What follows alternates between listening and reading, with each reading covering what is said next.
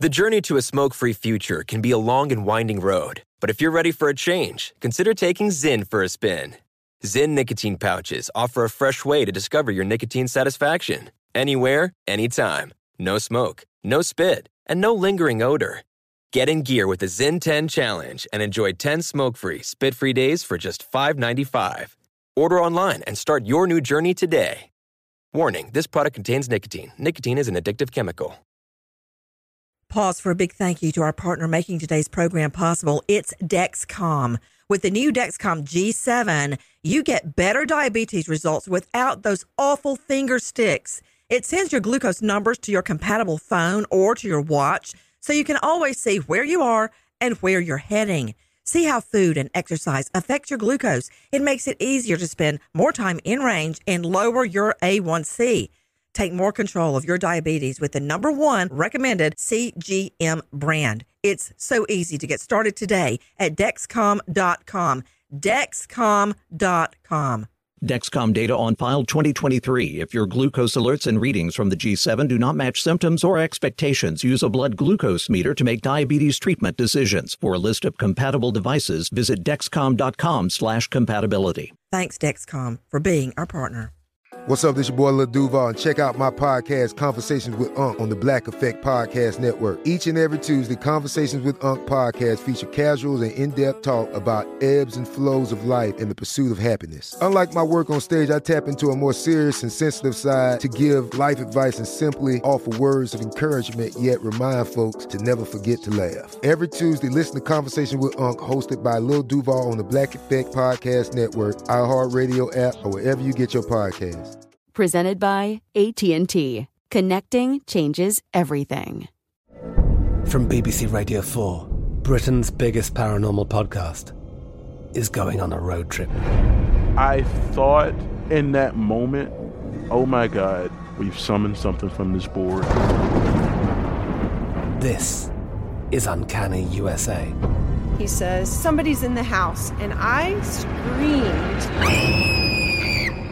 Listen to Uncanny U S A wherever you get your B B C podcasts, if you dare.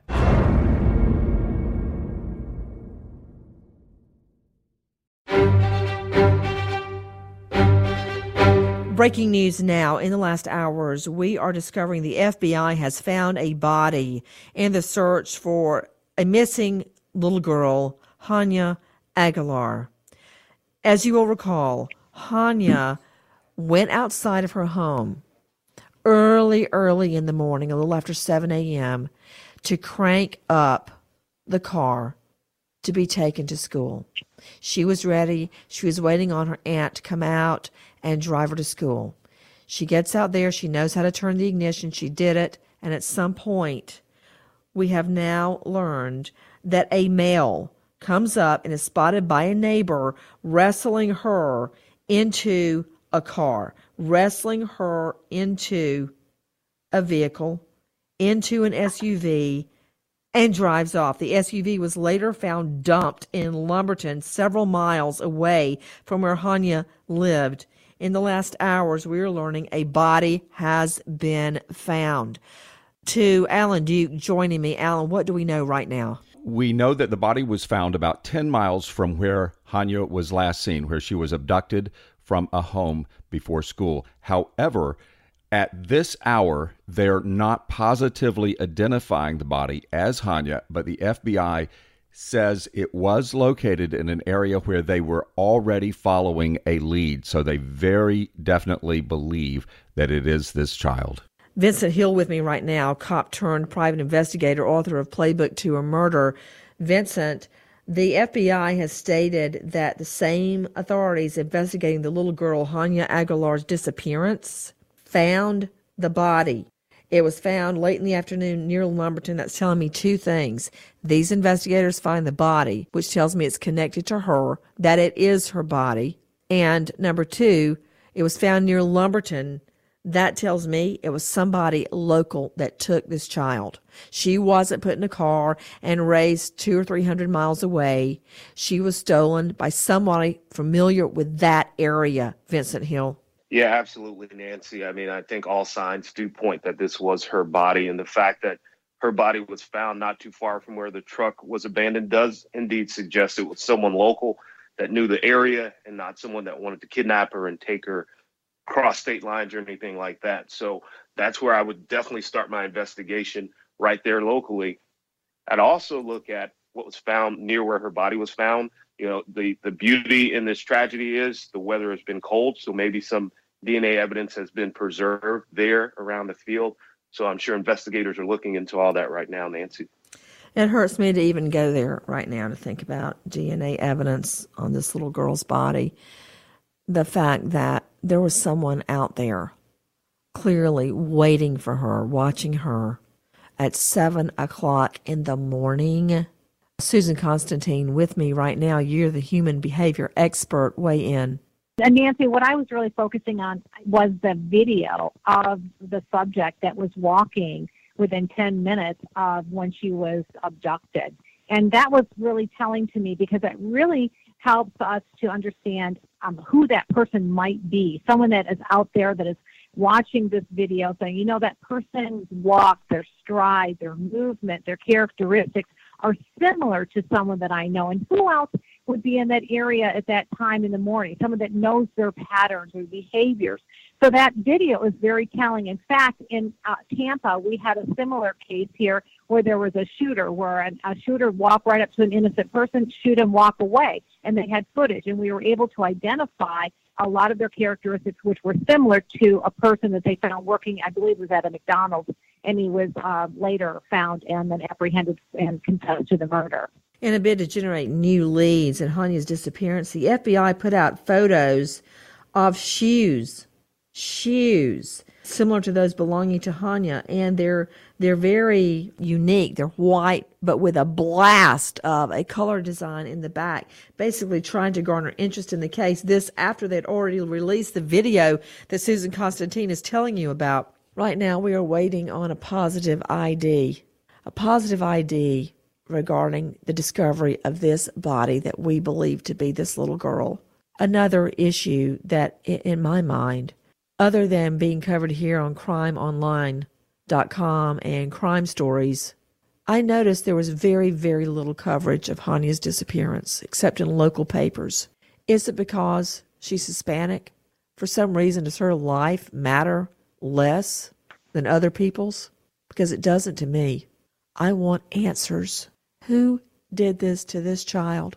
Who is thinking of kidnap and murder and assault at seven o'clock in the morning, waiting, waiting like a wolf in a quiet residential neighborhood? Tip line nine one zero, two seven two, five eight seven one. Repeat, nine one zero, two seven two, five eight seven one. There is a thirty thousand dollars reward. In two thousand seven, at the age of seventy-five, Casey Kasem was diagnosed with a Parkinson's-like disease called Lewy body dementia. It slows them down. They can either get rigid or shaking.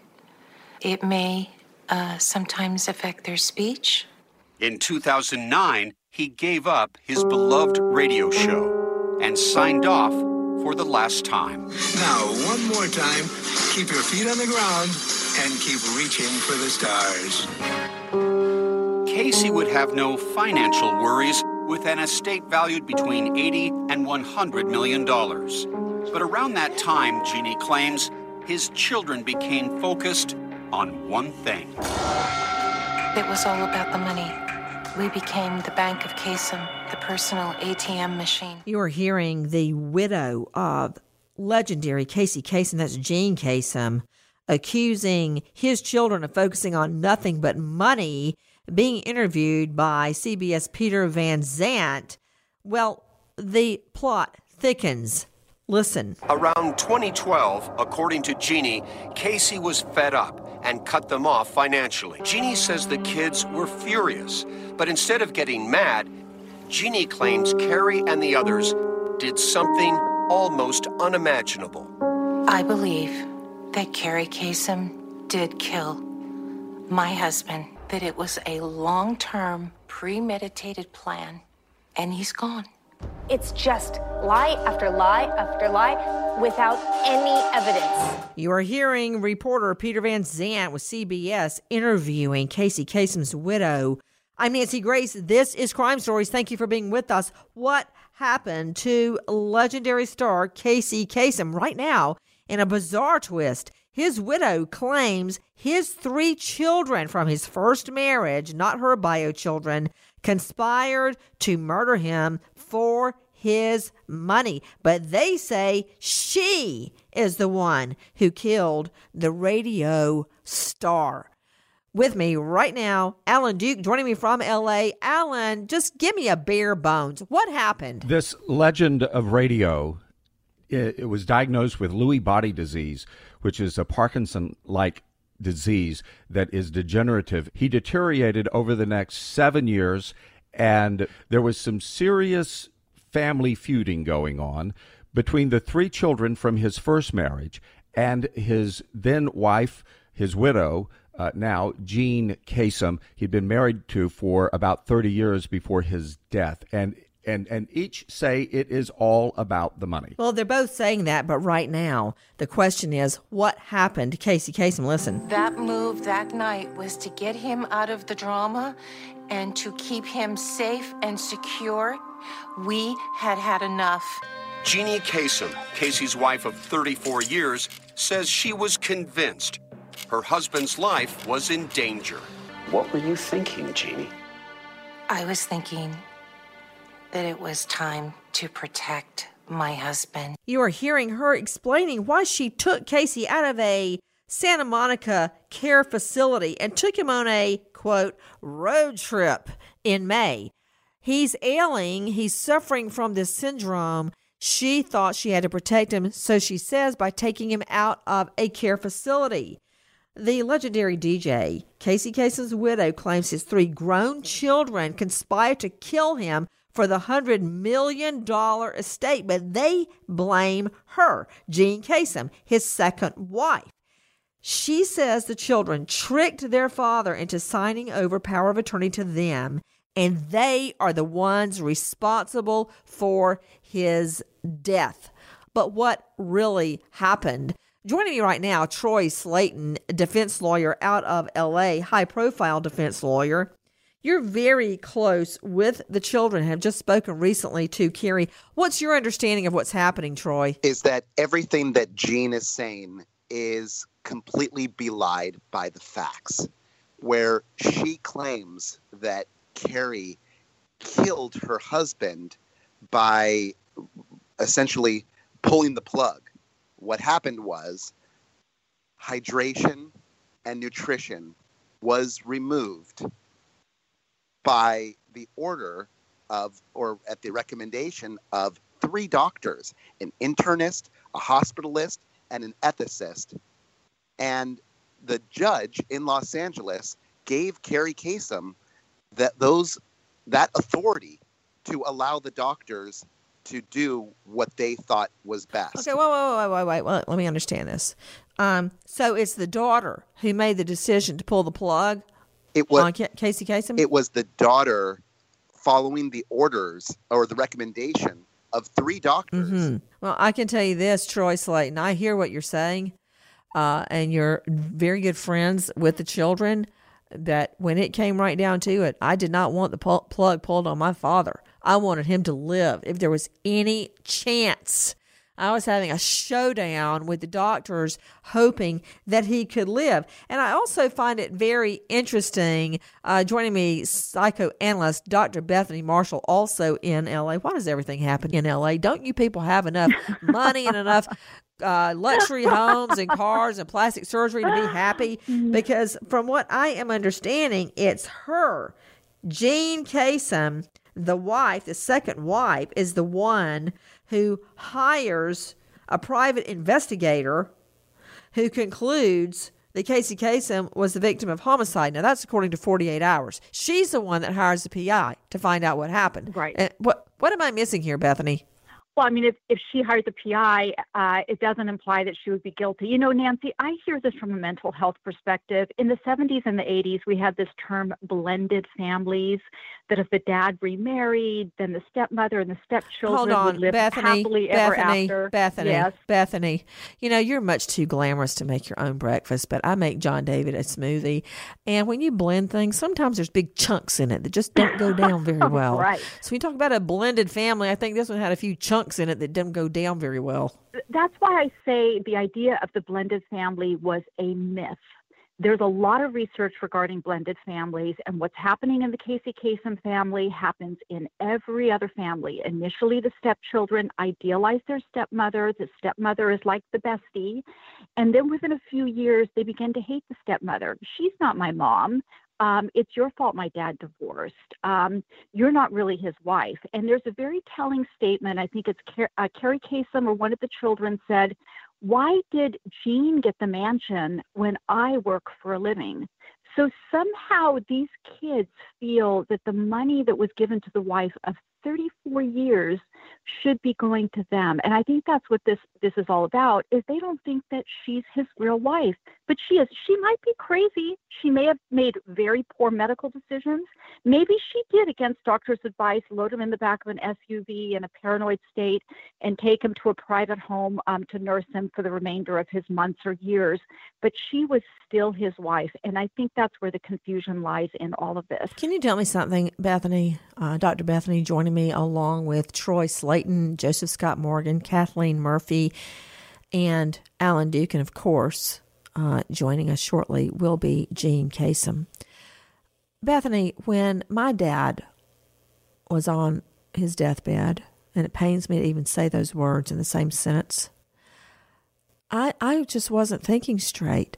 But every night I would make him a cup of decaf and a certain way, and I would give him a dessert after supper. Now, he was borderline diabetic and had heart issues, so I'd have to make a special dessert. Okay. And I remember this, and I don't know what was in my head, but as he was lying there and everybody else was saying, "You can go now. It's okay. Let go," I was literally in his ear saying, "Come home, Daddy. I'll make you a cup of decaf. Come home. Don't go. Do not go. Don't leave me." Well, so I'm, I'm just projecting what may have been going through her mind. I mean, that makes no sense at all. Like loading him up in the back of the station wagon and taking him. It doesn't make any sense. It doesn't have to make sense. Well, well, well, to me, it makes sense if you think that the stepchildren are nipping at the parents' heels, wanting the money, um, trying to visit the dad. And I understand why they would want to visit the dad. I, I'm just taking this from a research perspective and what I know happens in all families, most families, when a, when a stepmother is introduced, that the children develop great animosity for the stepparent. And then the stepparent sometimes gets very paranoid and very crazy in an attempt to protect the marriage. This happens in case after case after case. I've seen it in my practice. There's research that backs this up. So I think this is the underlying theme that could account for all the craziness, as well as eighty to one hundred million dollars, is that the stepkids did not feel that their stepmother was rendering good care. Now, should she have loaded him up in the back of an S U V? Absolutely not. And she did at A M A, against medical advice. But the fact that the children wanted to pull the plug, I think, is very suspicious, because unless a patient has cancer and is in extraordinary pain or is on life support, usually family members do not want to pull the plug. They want to sit by the side of their loved one and let them slowly drift away. And, and that's how it goes. So the pulling of the plug is very not, mysterious but Nancy, to me. But that wasn't the case here. The doctors, three doctors said that having him hooked up to hydration and nutrition, which sounds like, you know, a basic life support that you would give anyone. You don't want anyone to starve or or die of dehydration, that those were actually killing him because his organs were shutting down, that and his G tube was backing up, that those things were actually causing him more pain than they were doing good. And a judge made a distinct finding that Jean Kasem was not acting in his best interests. The children of legendary D J Casey Kasem are demanding to know, where is Kasem? Those adult children had put targets on our back. Do you believe that your husband, Casey Kasem, feared his children? Yes. And feared that they could do what? What they did. Which was? Kill him. That's ridiculous. That's just, that's ridiculous. There is no more evil in this world than Jean Thompson Kasem. You were hearing just a tiny taste of what's been going on regarding the death of D J superstar Casey Kasem, who can't remember America's Top forty. I mean, and the voice of Shaggy, for Pete's sake. Shaggy in Scooby-Doo is Casey Kasem. I remember uh, when I was doing Dancing with the Stars, and it was the first time I was away from the children for extended periods of time in their waking hours. Usually I go uh, do my headline news show at night. Uh, and so I was away from them practicing dancing eight hours a day. And my husband allowed my son to develop a very unhealthy obsession with Scooby-Doo. So we watched it night and day. We'd order the D V Ds. We'd scour the aisles of Target for more Scooby-Doo. And Shaggy, you know, is Casey Kasem. Of course, there's America's Top forty. That voice will go down in history. We're talking about not just his stellar career, but the death of Casey Kasem. Right now, what we understand is that Casey Kasem's widow, claiming his three adult children from his first marriage, conspired to kill Casey for his money. But they say she, quote, air quote, murdered the radio legend. What is the answer? Uh, we just left off in a feud between Bethany Marshall, Doctor Bethany Marshall, psychoanalyst in L A, and Troy Slayton, high-profile defense attorney in L A, who is very dear friends with Kasem's children.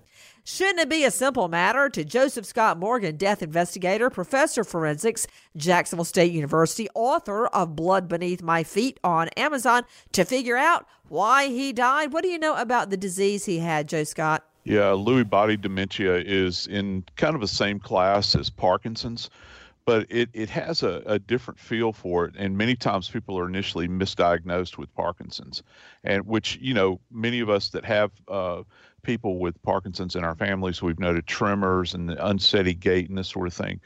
But with the Lewy body dementia, over a period of time, you begin to see that people will present with uh, hallucinations. They're disoriented, and it ends with them completely in a contracted state where they're not able to even take care of themselves, their basic needs. Wait a minute, wait a minute, wait a minute. When you say a contracted state, okay, does that mean they physically die well, they, but from the disease, or they mentally disintegrate? Yeah, they disintegrate uh, mentally, but also uh, as, as a result of that, their physical faculties fail them. They can't feed themselves. They become very rigid. And many times they'll begin to hallucinate, and, you know, they'll see things that aren't, you know, that aren't part of, of reality. And they're muted as well. They, they, they lose the ability to actually speak. So you have a, a, an, a, a person, an adult person who is in a very infantile state at this point. They're very, very vulnerable. Now, this is what we know. Leading up to Casey Kasem's death, there was another battle brewing. The eldest daughter of eighty-one-year-old Casey Kasem is claiming that her stepmother, Jean Kasem, is banning her and her siblings, her uncle, and Casey's closest friends from seeing him. Kerri Kasem tells C N N that she used to visit her dad once a week until about three months ago, when she was suddenly no longer allowed visitation. There have been some accusations that Casey's children want access to him because they're after his estate. And that's something Kerri strongly denies. Here's what she told C N N about that. My dad told us a long time ago we were not in the will, and we're okay with that. We've known that for years. I don't want any of his money. My father taught us to stand on our own two feet, and I'm proud of that. It's not about the money. We love our father, and he's been ripped from us. You are hearing uh, my friend A J Hammer reporting regarding what was going on before Casey passed away to Kathleen Murphy. Uh, we need you now, Kathleen, family lawyer joining us. It sounds like the children are battling to have visitation with their father. That sounds exactly like that to me too, Nancy. And it appears to me that they were resigned to not getting the money. They loved their dad. we love our dad.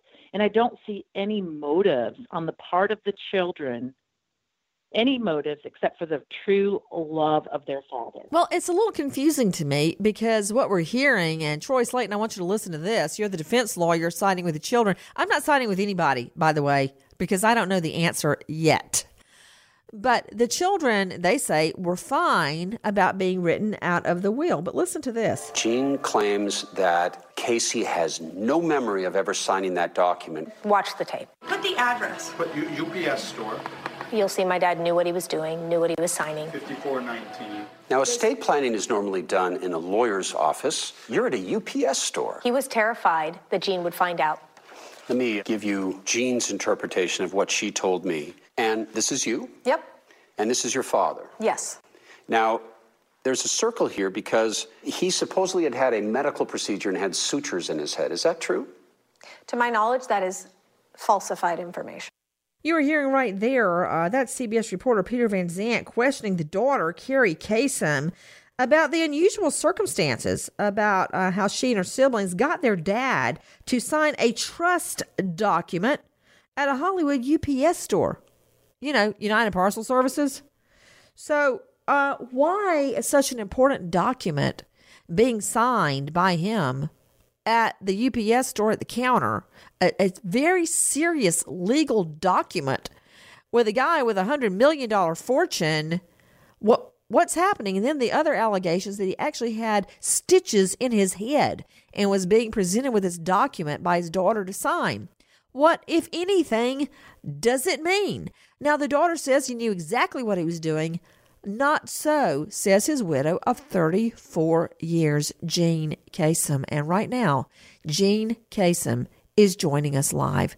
Miz Kasem, thank you for being with us. Hello, Nancy. Thank you for having me. Miz Kasem, over all the years, I've watched you and Casey Kasem on red carpets and Hollywood events, and he's always dressed in a black tuxedo, and you're always just in this glamorous dress with the beautiful hair.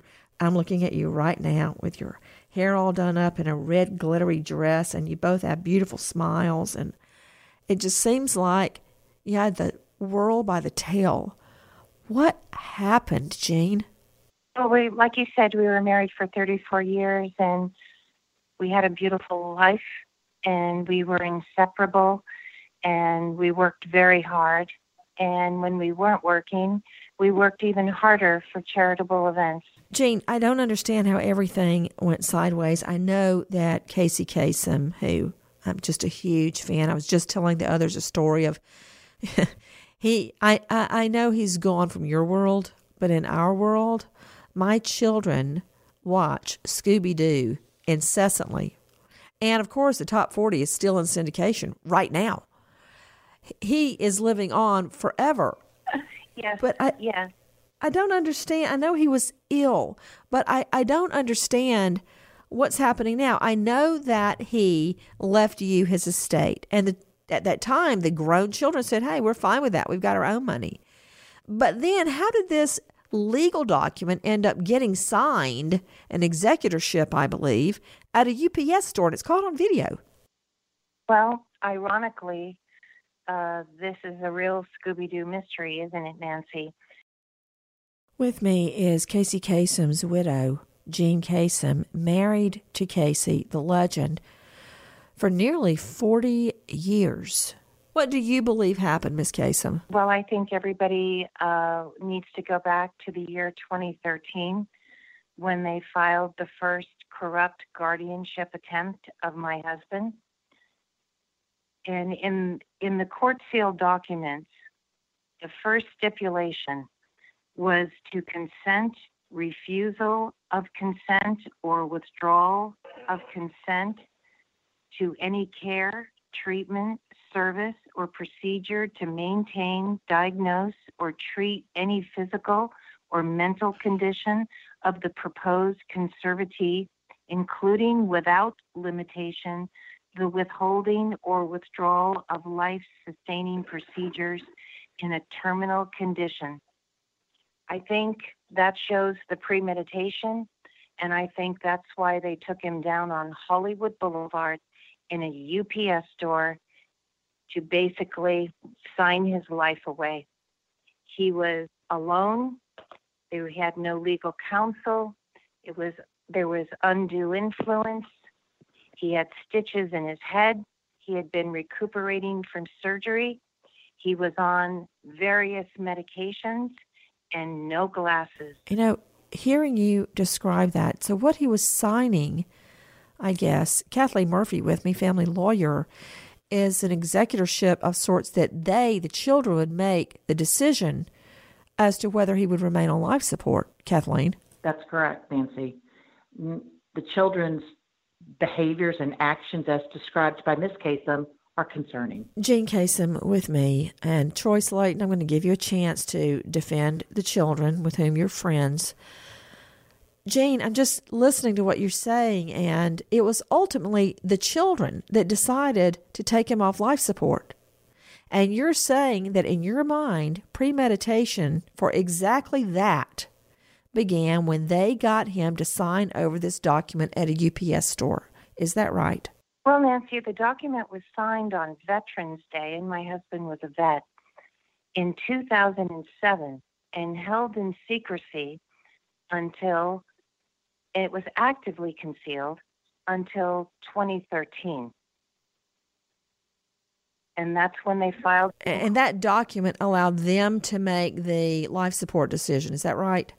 No, I don't really like the the the words life support, because at that time he was very much alive, and life support to me means that there's artificial machines um, allowing one to live, um, and that was not the case. Ah, you know what? That is a very important distinction. You're absolutely right. Um, let me ask you this. When you took him, there's a lot of controversy is swirling around your decision to pack him up and take him out of that care facility in Santa Monica. Can you explain your reasoning? Well, first of all, Nancy, let me tell you how that first corrupt attempt ended. It was denied for no good cause, and it was ultimately denied with prejudice and put to an end. Case closed. On January fourteenth, twenty fourteen. Hold on just a moment, Jean. Troy Slayton, defense lawyer, you're defending the children uh, today.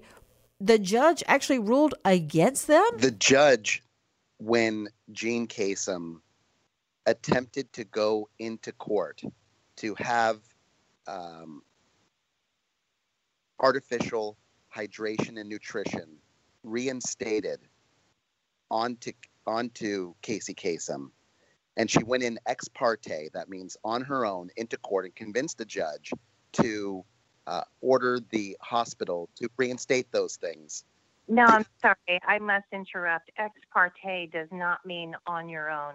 I was represented with legal counsel. She was not pro. And I, I hate to correct you, but I, I hate to correct you, but I really want the facts to come out, because there has been such a false narrative put out there. Um, about me and about my daughter Liberty and about Casey. So I really, I really feel strongly in having to stop you uh, when you're going down the wrong track. I think what he meant was, um, you, you're saying you went with your lawyers and your reps. He means the other side. The children weren't there. Ex parte means just one side goes before the judge. Troy Slayton, when you were giving the details, you left out the little fact that the judge had previously ruled against the children.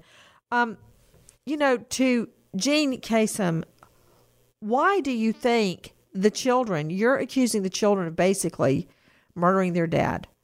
I want to find out why you think they would have, what their possible motivation was, and why that day you felt you had to remove him from that care facility. You know, Nancy, after it was denied with prejudice for no good cause and case closed, four months later, they filed another fraudulent guardianship petition. And when you know that somebody is trying to kill your husband, you will do everything in the world to try to protect him. Casey and I knew, and we spoke many times after the first attempted guardianship, of what their motives were. back to that evening that he left the care facility, what was your thinking, Jean?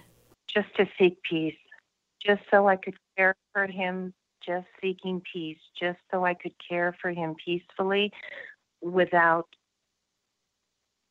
all the disruption, without the the onslaught of the media, without being stalked, without being followed, without being harassed. You were married to Casey Kasem for, I know, thirty-four years, and you, you know, courted before that.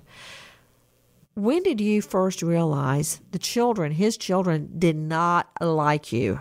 I don't know why. I've always contributed to their lifestyle and their livelihood. What do you mean by that? You contributed to their lifestyle and their livelihood? Well, where do you think they got their money from? From their dad. Definitely. From you and their dad. Me too. Now, it's my understanding that they worked. Is that right, Troy Slayton? Did the children have their own jobs? That's absolutely true, Nancy. They are all independently successful.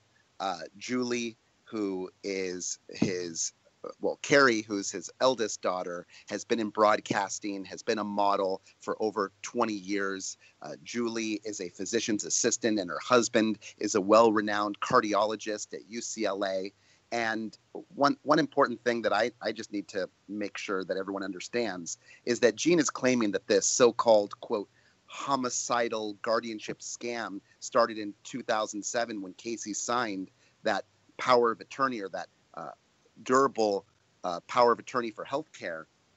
But the court didn't rely on that two thousand seven power of attorney. It relied on the two thousand eleven advanced healthcare directive that Jean had Casey sign when he wasn't competent to do so, according to his good friends. And in that two thousand eleven healthcare directive that Jean had him sign, it said that if extension of his life would result in a mere biological existence, and he wouldn't, it, w- it was essentially terminal, that he didn't want any artificial life-sustaining procedures, including nutrition and hydration. That's from the durable power of attorney that Jean had him sign. I want to go to Bethany Marshall, psychoanalyst. Bethany, weigh in. I mean, th- this sounds like such it's so much legal maneuvering, but yeah. When it boils down to it, when you hear Jean talking about her husband, I mean, I can tell she loved him. She loves him, yes. I think that Casey Kasem's body and health has become the battleground for a power struggle between the stepmother and the stepchildren. I think that's what's really happening. I think all this health stuff and uh all this uh, wrongful death long lawsuit is a red herring, meaning it's an excuse. The fact is, she was his wife for thirty-four years. He loved her. He chose her. That's what we have to remember. No matter what the children think, they, their father chose Jean to be his wife, and therefore their agreements and their love and their relationships supersede what's happening with the children. The children have their own lives, their own spouses, their own careers. And when one of the children said, we don't care about the money, I don't believe that, because we all care about money. You care about money, I care about money. Yes, it is salt in the wound when a parent dies and leaves everything to one person and doesn't distribute amongst the children and the grandchildren. I've seen this in so many cases in my practice. His decision, not the children. Right now, in another bizarre twist, Casey Kasem's family feud is ongoing. His wife with me right now, Jean Kasem, and his adult children file wrongful death suits against each other in a battle for his fortune. And now, uh, long after the death of the radio legend, his wife, with us now, reveals her version of what happened in Casey Kasem's last days. We are learning that she blames his adult children for his passing. They blame her. Um, I'm trying to understand how it should all work out. To Jean Kasem, was his will honored? Where did the bulk of his estate go upon his death? Well, remember, Nancy, they kept saying that it wasn't about the money, but now they're fighting about all the money. So we're in court. Alan, do you, do we know who was the bene- the main beneficiary of Casey Kasem's estate? Well, of course, the wife is, but there is money in there, from what I understand, for the children, and that actually is being probated now. The very first probate hearing on Casey Kasem's last will and testament. The Casey Kasem case is in court right now, today. This is happening now.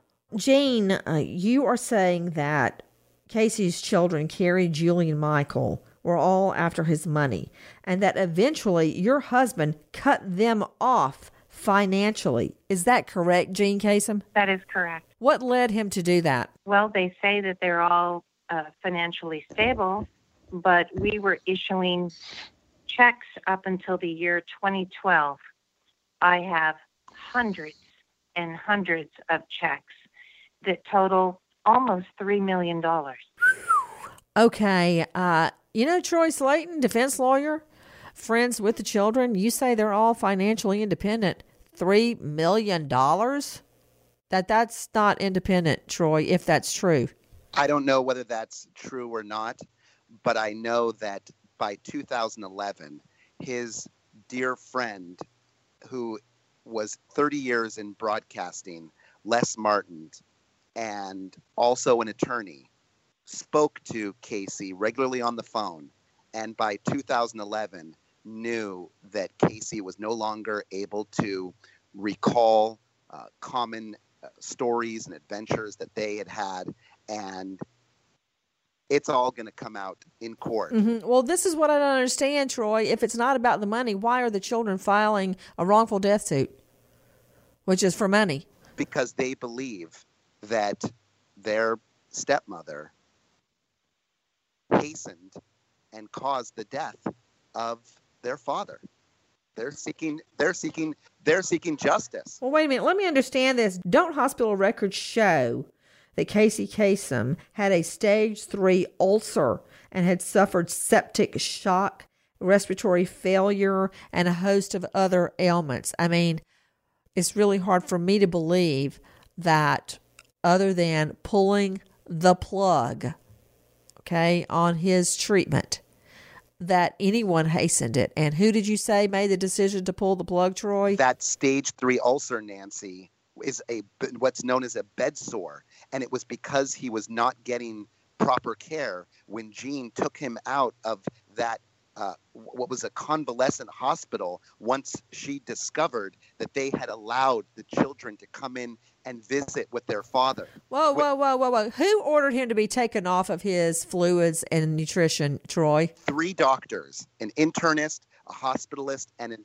ethicist. The daughter, right? It was the daughter's decision to follow those doctor's orders. Is that correct? Yes. It was the daughter's decision. Okay. To, because th- she was told that the that co- that, that it, yeah, that I hear would you. Cause I hear you. Hasten his death to keep uh-huh. him on yeah. those things. I bet you if you had talked to somebody, some to Jean Kasem's doctors, they would have said something completely different. Joe Scott Morgan, death investigator, I'm very familiar with what uh, Troy Slayton just said. He called it a bed sore. Now they call it, quote, pressure points.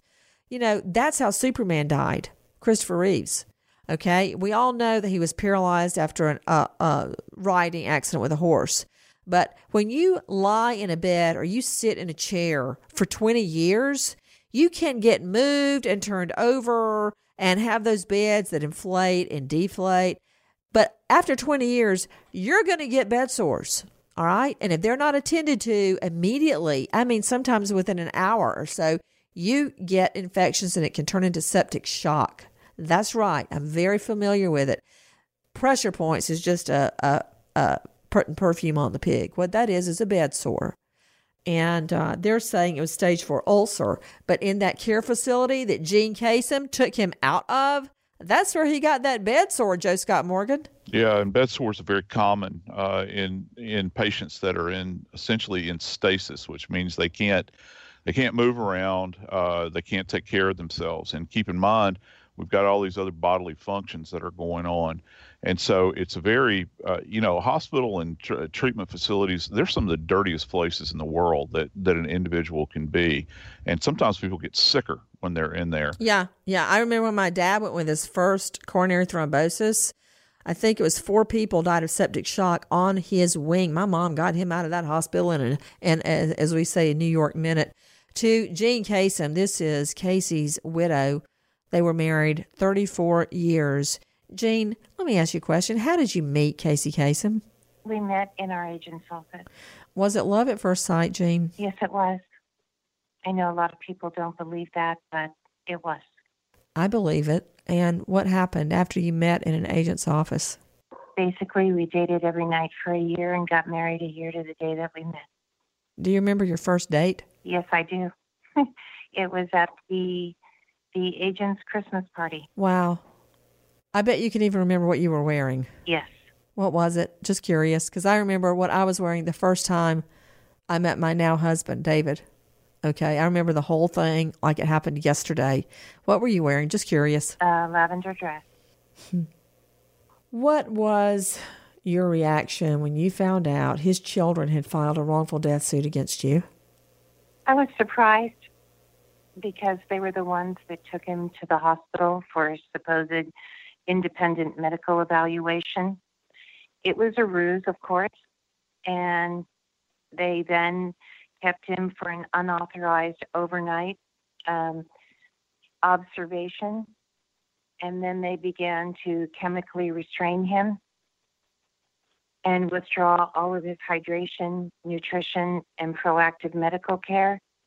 And on a Friday evening, June sixth, with all courts closed, I received a call to come to the hospital, where I was told, along with our daughter Liberty, that they had already begun the process.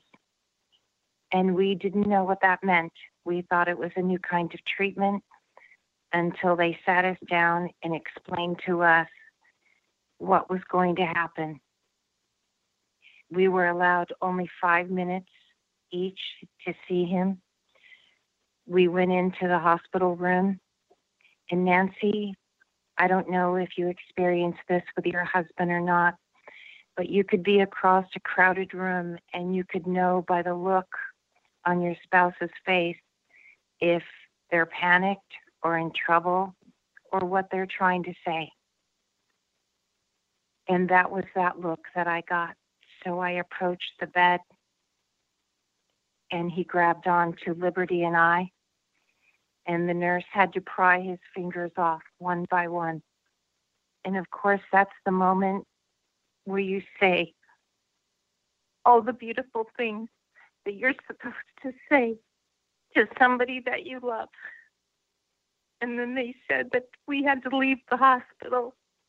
And so I, I went to the door and I looked back at him, and he looked so scared and so panicked that I rushed back in and I picked him up in my arms, and I told him that I had to go and I would be right outside the door. And then they escorted us out of the hospital down, down to down to the lobby, and there was a chapel. Liberty and I begged to go into the chapel just so we could sit and just ask for help from God, for people to just come to their senses. And then they told us that we had to leave the chapel, and they escorted us out to the parking lot and told us that we had to get off the property. That was the last time we ever saw him alive again. I immediately got a private plane and flew down to Los Angeles so I could confront Judge Daniel Murphy. I wanted him to see me, and I wanted to tell him that that was my husband of thirty-four years, and that when they picked him up for that so-called independent medical evaluation, that that morning he was singing when he was being shaved. and he was singing to Liberty's music, and he was happy, and that he did not want to go with her. He was fighting with the paramedics, and he said, please, please, no, I don't want to go. I want to stay here with my wife and my daughter. My daughter went into an acute asthma attack, and the paramedics had to come for her. The judge had ordered Kerri not to bring any press to our host family home, and she came as usual with press and towel. And it was just a god-awful scene to see Casey fight like that and to say, please let me go, and I don't want to go. And he said, no, no, no, I don't want to go. They took him against his will for this so-called independent medical evaluation. And then they devised another ruse to keep him for an overnight observation. The doctor cleared him on June first. On June second, we were called, his, his personal private physician, Donald Sharman, and I were called, and we were told he was discharged. We went to court, and the judge said that he could return, and they they never brought him back. They gave him enough drugs to kill an elephant, and he still fought because this man wanted to live. He never complained. He was never in any pain. His only regret is that he just had so much left to do. Jean Kasem, thank you so much for sharing your story. And we wait as justice unfolds in a court of law. Nancy Grace, Crime Stories, signing off. Goodbye, friends.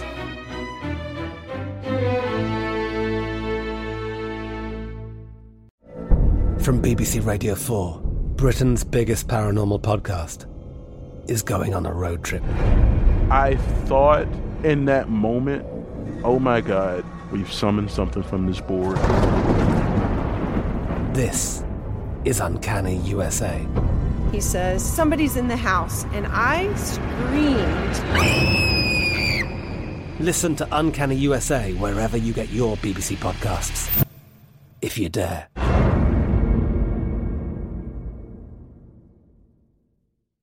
The journey to a smoke-free future can be a long and winding road. But if you're ready for a change, consider taking Zyn for a spin. Zyn nicotine pouches offer a fresh way to discover your nicotine satisfaction. Anywhere, anytime. No smoke, no spit, and no lingering odor. Get in gear with the Zyn ten Challenge and enjoy ten smoke-free, spit-free days for just five dollars and ninety-five cents. Order online and start your new journey today. Warning, this product contains nicotine. Nicotine is an addictive chemical. Big thank you to our partner making today's Crime Stories possible. It's Leesa Mattress. Leesa's Sapira Hybrid has been named Wirecutter's best hybrid mattress five years running. For a limited time, save up to seven hundred dollars off select mattresses plus two free pillows. Go to Leesa.com forward slash Nancy for an additional fifty dollars off mattresses and select goods. That's L-E-E-S-A dot com forward slash Nancy. Thanks, Leesa Mattress, for being our partner. Pause for a big thank you to our partner making today's program possible. It's Dexcom. With the new Dexcom G seven, you get better diabetes results without those awful finger sticks. It sends your glucose numbers to your compatible phone or to your watch, so you can always see where you are and where you're heading. See how food and exercise affect your glucose. It makes it easier to spend more time in range and lower your A one C. Take more control of your diabetes with the number one recommended C G M brand. It's so easy to get started today at Dexcom dot com. Dexcom dot com.